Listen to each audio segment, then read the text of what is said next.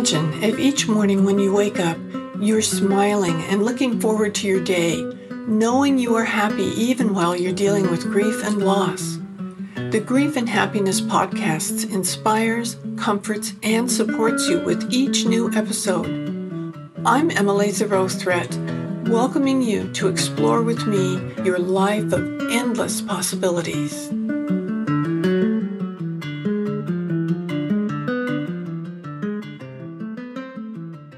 Aloha. I am so happy to have my good friend Alda here with me today. Uh, she's a, a, wonderful woman. She's written three books. She's a poet, and uh, she's uh, just an all around special person. So, we have lots of things to talk about today, and I hope you'll enjoy. Hi, Alda. Can you tell us a little bit about you? Sure. Hi. Thanks for having me, Emily. I'm really happy to be here. Let's see where to start basically, I got my fine arts degree from Syracuse University. So I, I started my career as an artisan, as a craftsman, and jewelry making, goldsmith. And I've done that for professionally probably 25 years. And then I decided to change careers. Actually, I was able to go back and get my master's degree in education and counseling and human services. And I did that basically. My husband and I had adopted a three year old daughter from Mexico. And um, by that time, she was 12, 13, giving us some problems. So I went back to school thinking, well, I can do this. You know, I can learn about what's happening with her, what's going on, you know. And so I did that. I got my master's degree from University of Idaho and pretty soon decided to change careers entirely and my husband said, Well, we can go anywhere. Where do you want to go? Because we were in our own business, you know. So I said, Well, I don't know. I know uh, we had been to Hawaii before, and um, he said he loves to surf. Plus, he had studied Father Damien in high school. He went to a Catholic high school and he learned about Molokai and all that. And so we chose Molokai and we went there in 1991. I worked in a school as an elementary school counselor. And uh, Jim also uh, got a master's degree in family mediation during that time. And our daughter already was 18, so she didn't come to Hawaii by then. And we kind of felt like we're going to school every day and we don't have kids. And the kids would come, the neighborhood kids would come over to our house after school anyway because we had a basketball rim on the up above the garage and things like that. And we we do things with the kids, and we finally said, you know, we need to have kids. so we went into foster care basically, and um, became an emergency shelter for teenagers on Molokai. And um, later on, uh, when our kids, we we adopted two boys through that process of foster care and learning about that. And by the time they were in high school, my oldest wanted to come to Maui for high school, which was a good idea. So we decided to apply for a job here on Maui and ended up co sharing a job for Maui County through the state, recruiting, licensing, and training foster parents. And we did that and loved it. It was absolutely great. But what we found is the kids and the families really had little or no support. And that really grieved us because so many were having issues like we had had. And they didn't have any place to turn. They really didn't know how to deal with it. And a lot of this is connected with grief. So that's how we're going to segue into the whole topic because we find that these kids are left hanging. They really don't have that kind of support to deal with the psychological effects of loss abandonment. You know, they feel abandoned, they feel betrayed, they feel the loss, they feel the grief of losing their family ties. And uh, some have open adoptions, some can see their families, but since a lot, of them are dysfunctional anyway, it doesn't usually work out. So there are a lot of a lot of problems associated with uh, foster care and adoption.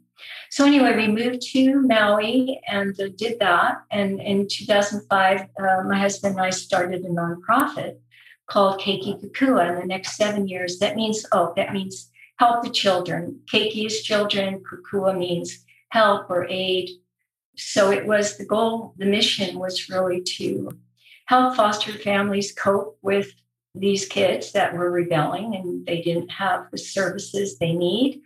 And unfortunately, that's still the case. Um, not much has changed because these, we'll talk about what happens to these kids and how they manifest their grief in, in all the wrong ways. And there's really not a lot of support on that. So, anyway, we would provide uh, like Christmas parties at the Grand Wailea. We would do different activities for the kids and the families so that they could bond, they could get to know each other and uh, be able to work through the problems. Uh, we partnered with DHS or Child Protective Services and other organizations. And it, it was really good. We had a thrift store and we um, hired foster kids. Most of them had aged out of the system, which, if you don't know about that, basically means when you're 18, unless you're going to college, you um, leave. And often you go back to your biological family. So we did that until 2012 and we retired at that point. And uh, my husband died about two years ago now, and uh, the whole grief thing came up again.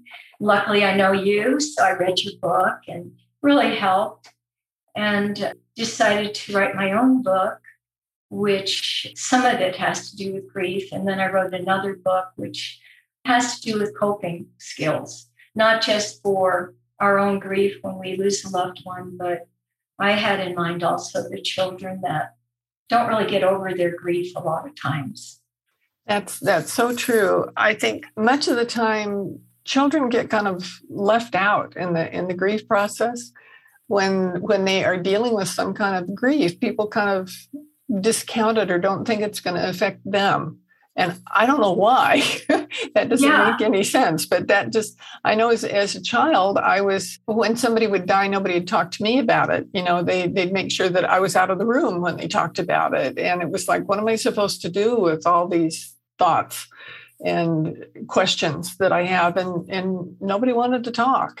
So that that makes it just it doubles up on the grief. And I was just talking to a very successful adult man the other day, and one of his biggest struggles in life was that he was adopted and he just felt even though the, his adoptive parents were wonderful he had a, a wonderful life wonderful education a wonderful career, he still always felt that he'd been abandoned, that there there had to have been something wrong with him, or why wouldn't they love me?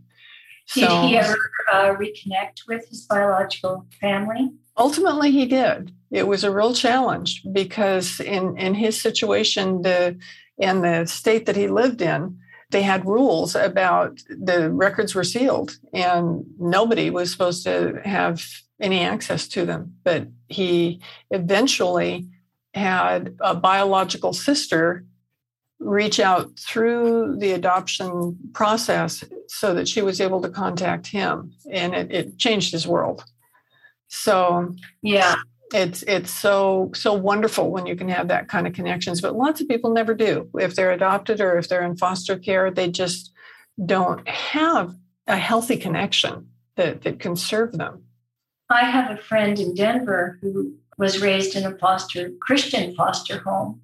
And not until she was 18 did she find out her heritage is actually Jewish and she had a biological sister.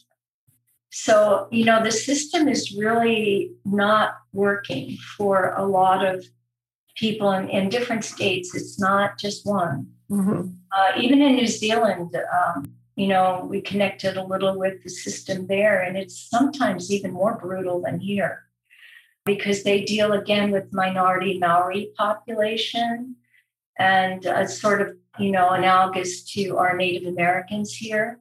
But it's it's much worse in the foster care system. So there's that kind of prejudice that's unconscious that kind of seeps into it and just exasperates the whole thing. Uh, and we're we're having essentially a humanitarian crisis right now with what's going on in Ukraine and all the families that are coming across, and so many people are children are going to be without somebody, And with the system so strained with with how it is, it's it's a potential real tragedy. So it's something I think we we all need to pay attention to. Yeah. In that case, there's not only the uprooting and maybe separation from the family, but the whole culture, mm-hmm. the whole uprooting of your home, you know, is gone. I can't even imagine the impact that that will have. Hearing the bombs go off, having to flee, maybe losing, you know, some of your family members. It's just horrific. It really is. And of course, my philosophy, and I talk about it a lot, is that to base everything on love and to to focus on that and how can we love and care for other people and be able to provide them comfort and support. And I think in the, the case of, of foster children, especially, I've always had a, a soft spot for them. We had not with my mom and dad, we didn't have foster children, but my sister had foster children. Uh, my aunt had foster children. I had two aunts adopt foster children, so I've I've known them eh, through my whole growing up, and really gained an appreciation for the kinds of things that that they go through that nobody else has to go through, and we're expecting so much of them, and people just don't have an understanding of, of that sort of a thing. One thing that really bothered me was kids are, are moved frequently without a whole lot of warning. And they tell them to just put all their stuff in a garbage bag and take it with them. And I was trying to start a campaign to collect suitcases so that a foster child would have their own suitcase, their own one thing where they could keep their stuff. And the system in the county where I lived at the time wouldn't allow it because they didn't allow the foster children to have a possession like that to take things from place to place. And I just thought that was crazy. Here, it's, it's enlightened enough that we did that every year. We did a luggage drive, and it was very successful. We had backpacks, we had suitcases, we had everything. And, you know, again, that gives the child a little bit more some, you know, feeling of, of something is mine. I can, this is, this is my possessions. This is where I live, wherever I go, you know, but it's still, um, they lose what they lose is the sense of belonging. Real, real, I think that's really the key of the problem. There's no sense of belonging. And I'll, I'll talk more about how to cope with that. But I also want to say that we don't realize how much pathology and dysfunction comes from that lack of a sense of longing. Like you said, mm-hmm. Ukraine is experiencing with that. They're leaving their homeland, you know. But these kids leave their homeland in the sense, you know, going back to here in the sense of leaving their the only home they've ever known. And so it's kind of similar, but what we have here in this country is a whole bunch of disorders mm-hmm. that come off of that and you end up, uh, I didn't write one down here. I'll write it down now. I just thought of it. But here they are. Here's what I got phobias, rage, hoarding, depression, anxiety, defiance, resentment, sense of betrayal, lack of trust, lying, stealing, hatred, and homelessness. Wow, what a list. Yeah and and that's what I did on the top of my head. Just, yeah, you know, thinking about the kids I've known and the family struggling. Like you know, you said this man, even though he had a good adopted home, oftentimes that is not enough. Mm-hmm. Well, speaking of what is enough, the the podcast is grief and happiness. What is it that we can do for foster children in particular? to bring happiness into their lives, something genuine that, that we can do? Well, I wrote a few things down. Okay. So let's see.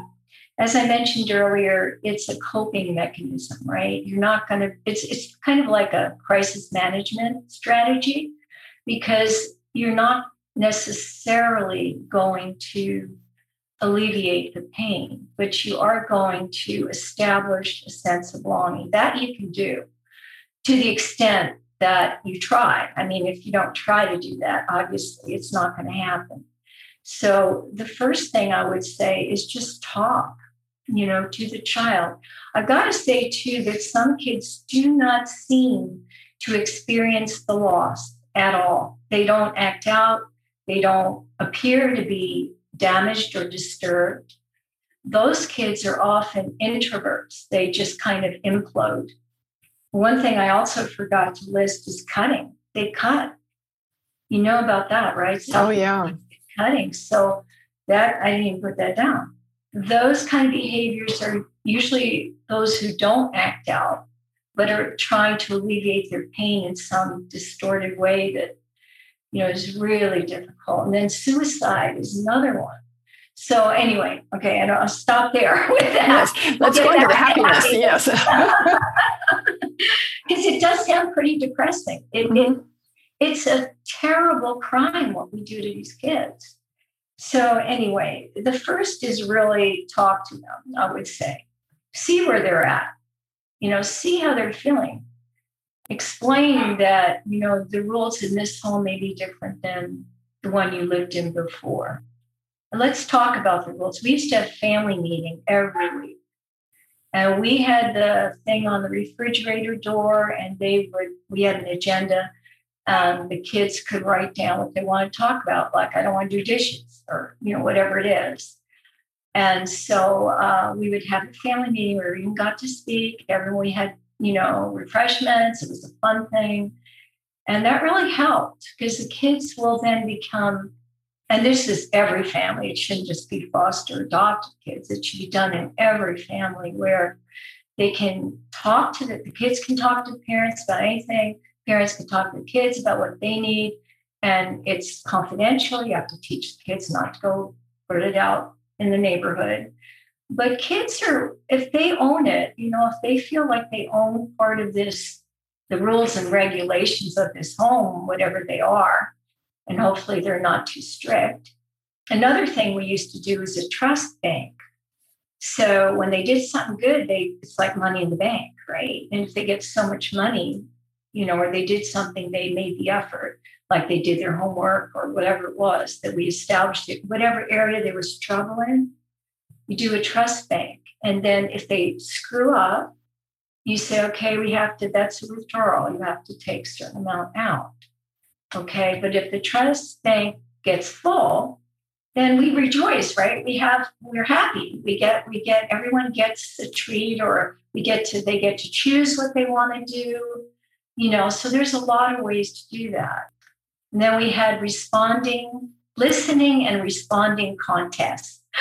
and it's all about, you know, the same thing, just being able to really listen and you know to tell the other person you're not listening to me or and responding because sometimes you'd say something to the child they'd ignore you right and you feel ignored like you know did you hear me kind of thing. So all of those are good techniques.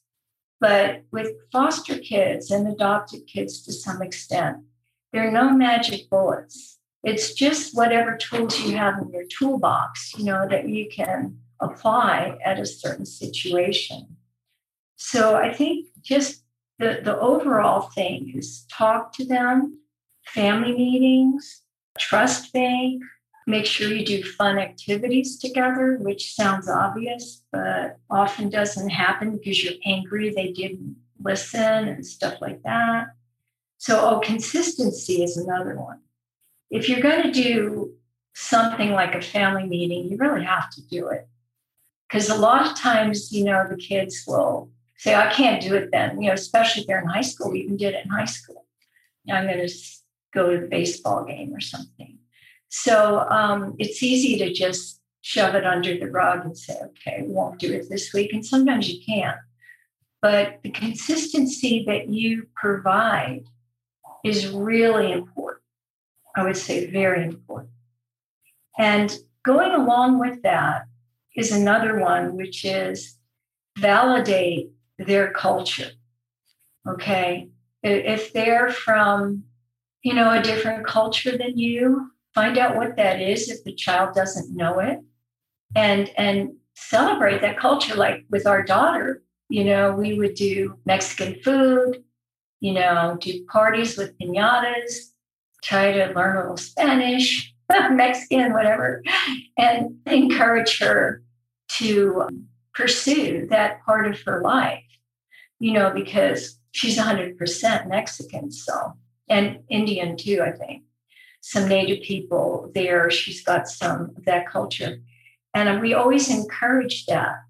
Again, some kids aren't the least bit interested, you know, in cooking, say, Mexican food. But I would definitely present it as a thing to do for fun. You know, don't make it a chore or a duty, but just something that they can celebrate their culture. And you, again, use your word. Just say, we're celebrating your culture. We're celebrating the fact that you are Mexican or Cinco de Mayo or any of these um, festivals or traditions that go along with that culture, whatever the culture is, you know, research that and then celebrate that day. We did that a lot. I think that's so important. I know when when I had uh, my School of Arts, I wrote a grant to make it so that if the foster children wanted to come, that they didn't have to pay. And it was hard getting the word out among the foster parents. It was like the, the county didn't want to, they, they thought they were like advertising. And I said, no, you're providing a service for these kids. Nobody's paying for so it. Obvious, and they are just so difficult to deal with. Yeah. yeah. The, the, the kids that came, I, I happened to have one class that they were all early teens, boys like between 12 and 14, and they all happened to be boys. It just happened yeah. that way. And when they first got there, they kind of weren't sure why they were there or what theater was or what acting or plays or anything like that. They didn't know anything about it. And I, I think what happened was their parents saw, oh, here's a way that I can have a free babysitter for oh, a couple hours a week. and and and that was okay. If that's what got them there, that was fine. Yeah. But boy, once those those boys got into it, they just they loved it. They just found a place where they could thrive and they met other people who had who were also foster children who also had challenges. And by working together and doing something positive with the theater things they they just blossomed. It was it was amazing to see that what we could do with with having them. And i i just loved it they even put a article about it in the newspaper with their picture and boy were they thrilled. We had to get permission of course from everybody to allow them to to be in that picture. we're allowed to take any pictures of the kids. Yeah this this was a, a special thing that they wow. they actually worked it out the, the newspaper worked it out with the county that they could do this. Because yeah. they wanted to show an example of something that really works that that helps the kids thrive well, I think any creative activity where they can express themselves. Uh, what we did, we had here in Maui, we did a picnic, party, festival things with kids. And we did a magic show. As you know, it's Roy Medellin and Neil. And we did uh, other activities too. And one of them, a volunteer had a white horse mm-hmm. who love to be painted, believe it oh, or wow. not. And so we wow. took our kids, they put their hand in different buckets of paint and they put their handprint on the horse. Wow. and they, the horse was a piece of art. wow. And the horse was so gentle and so sweet and seemed to really understand what was going on. And um, the kids just loved it. I love that. That's so, so beautiful. And one of the other concerns that I've had about foster children is the aging out that you mentioned. Where I lived in Ventura, they created this fabulous place that was called The Wave uh, Working Artists in Ventura. And it was a whole complex that had lots of like apartments that were a combination apartments and studios that artists could live in. And they had like a big roll up garage door on the, the front of the apartment so that they could have like once a week they'd be able to put all their wares out and people could see their studio and they could sell their their wares. And it, w- it was really beautiful. And they also had some very high end like apartments that people could buy that like condos that were in part of the con, uh, complex also that had had ocean views and really lovely. But the third part was they had a special program for foster kids who were aging out. Mm-hmm. and they provided a place for them to live. They provided life skills training for them. They provided work training for them. They just they fostered them these these kids that have aged out. And and that's that's such an incredibly important time. Because if you've been supported until you're 18 and all of a sudden they say okay take care of yourself. Who oh, can do that you know? So if, if there were more things like that where they because the, the people in in that big beautiful complex could all interact with each other. So that the i hate to call them kids but the the foster children who had aged out could interact with these artists and find ways to creatively express themselves. And the people that lived in the high end condos were supporting them and, and, buying the stuff and getting to know the kids and becoming friends. And it, it was just a beautiful community that they created there. I'd, I'd love to see more things like that. Yes, I don't know why we're still so backward in our treatment of these children. It's, it seems a shame. One of the things you mentioned life skills, um, I want to add to that social skills. Oh, yeah. Because a lot of times developmentally they're behind and their families have not modeled social skills to them. So they, they really don't know how to behave. And an adjunct to that is also they don't know how to behave in a normal family because what's normal is not their normal. What we would consider a normal family. They have to be told and educated and shown no, what you were living in, first of all, is not your fault. You know, you had no control over it. This is how you may you don't have to be that explicit, but you show by your example how normal folks live. mm-hmm. And it's social skills. And it's being for them to be able to accept what we call normal. In other words, no beating, no abuse, that kind of thing, no neglect. Um, you can have as much as you want to eat. Um, no one's going to beat you up because she came home five minutes late. Those kind of things are very hard to teach because the children they hear what's supposed to be normal, but somehow psychologically they gravitate towards disrupting. Mm-hmm. When they see what's normal, they want to undo it. Yeah, they're not familiar with it. yeah, but they're also trying to uh, go back to what they feel most comfortable with. Mm-hmm. And that's why we have like 40% of former foster kids are homeless. It's a huge amount. Wow. Because they don't know, even though you've had them for a while and you've modeled all these good behaviors, they still don't have, a lot of them still don't have a sense of home. And so that's our big challenge is to be able to give that, but yet toe the line so you're not a doormat because mm-hmm. some have learned to be very manipulative and controlling of, of that, of them, because they're the only thing they can control in their life, right? Everything else has happened to them and they feel out of control. So the way they compensate is by I'm in control now. I'm not going to let you tell me what to do. Yeah. So it's, it's a real challenge. I think it'd be wonderful if we could create some sort of a safety net for, say, 18 to 21 year old former foster children, that they could get the help and guidance that they need during that time period. And, and we're not serving them now, we're not doing anything to serve them. No, and I wonder how DHS would react to that if they would even want us to do that. I mean, that's a, it's a thought, you know, because it's something that they really need. They really do. That that would be uh, my listeners out there. If you're looking for a nonprofit to start, this would be one way that that uh, you could really serve the society, our society, in, in a positive way. I'd like to talk to you too, Alda, about your your poetry and, and the book that you wrote, your poetry book.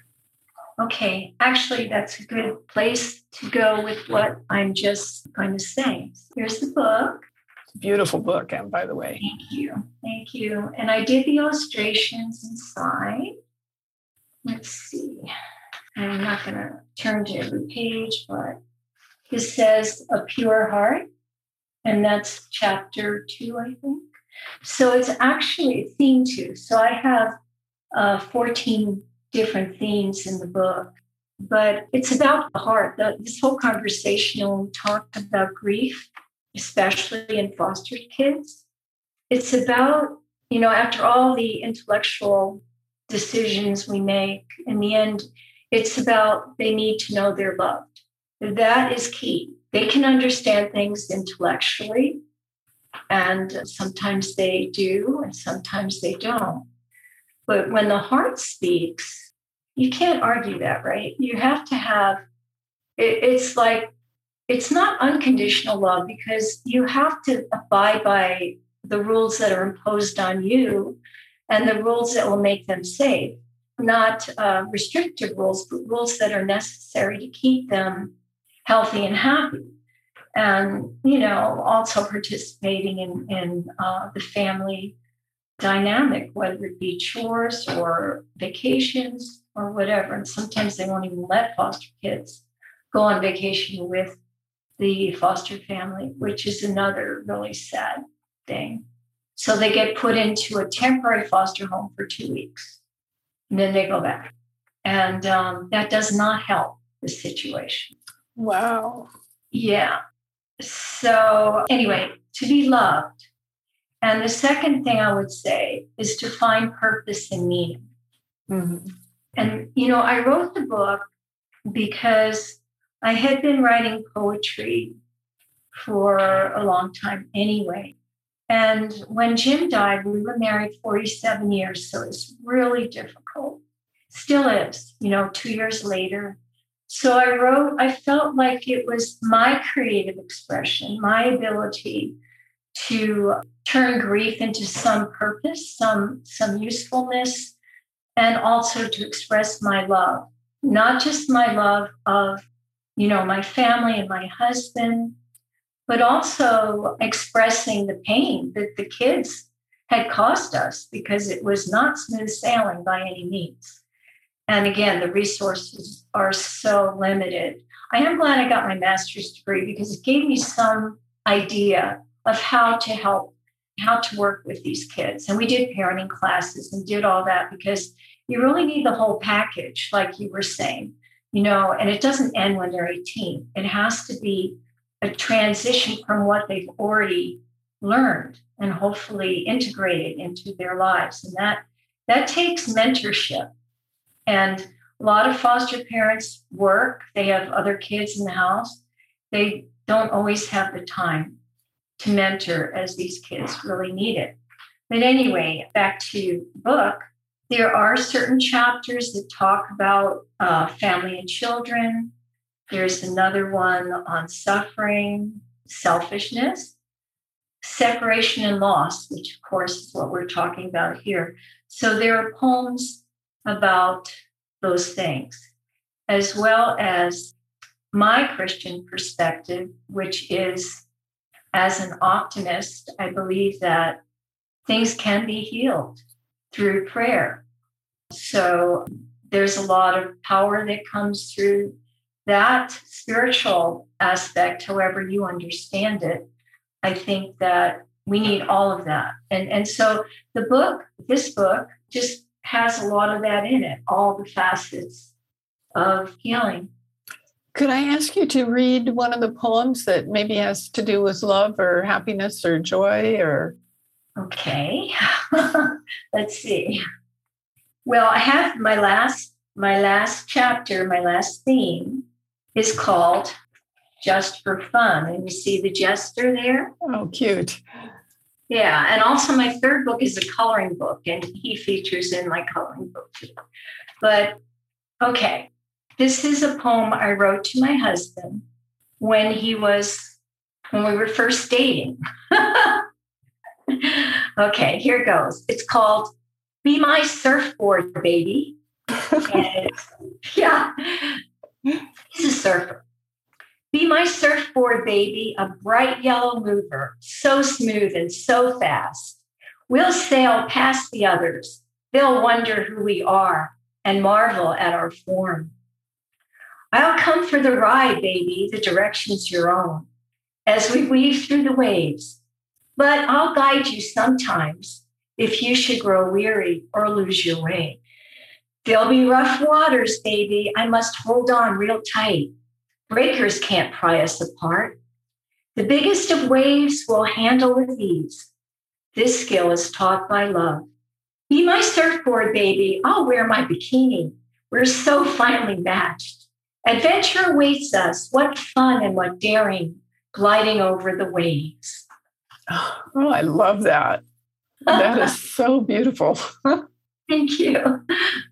Well, this this has been a very interesting visit, and I I really appreciate your perspective on kind of lost members of our society. I think we could call these these foster children.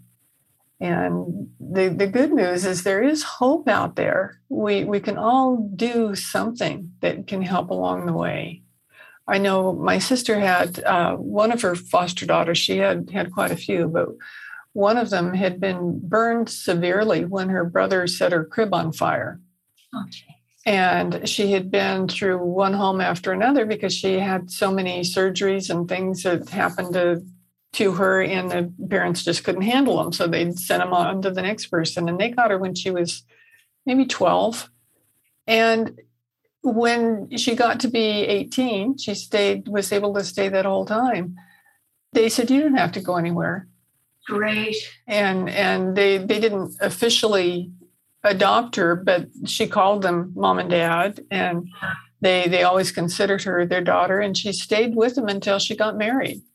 And they, their re- relationship, they continued. They, I, I consider her a niece, and she's uh, though that she's like my age but uh, she had children and grandchildren and, and my sister had great grandchildren because of those children and she can they she was always considered family. And what what would be wonderful in this world is for the people that have the heart to do it to see what they could do either it doesn't have to be having them actually foster in your home, but you can do things for the foster children in your community. So just find ways that, that you can make the world a happier, brighter place. I, I find that when you're dealing with grief, one of the things that can bring you happiness is when you serve others and find a way to really make a difference in their lives. That that'll make you happy too. So it's it's very good thing to do, and I appreciate you all the being here so much today because you're giving a whole different perspective than people usually think about. We tend not to think about people that we don't really relate to, and it's important that we do. Right. Well, they're hidden from the the society, and um, partly for their own protection, but because of it, we you know there's not much out there for them. That's right. We we can make a difference in that. Can so, we absolutely can. So thank you so much for being here today, and we'll have links for all those books and, and whatever else you'd like to have in our show notes so that you can keep track of her and uh, get your own copies of her books. They're quite wonderful. I have all three. And I encourage you to find ways to find happiness through what you can do for somebody else. So, thanks for listening, and we'll see you next week. Thank you. Do you want more comfort, support, and happiness? Join the Grief and Happiness Alliance. Visit my website at lovingandlivingyourwaythroughgrief.com and read my book, Loving and Living Your Way Through Grief. Be sure to subscribe to our podcast, rate it, review it, and binge on all our episodes on grief and happiness. I can't wait to welcome you back to another episode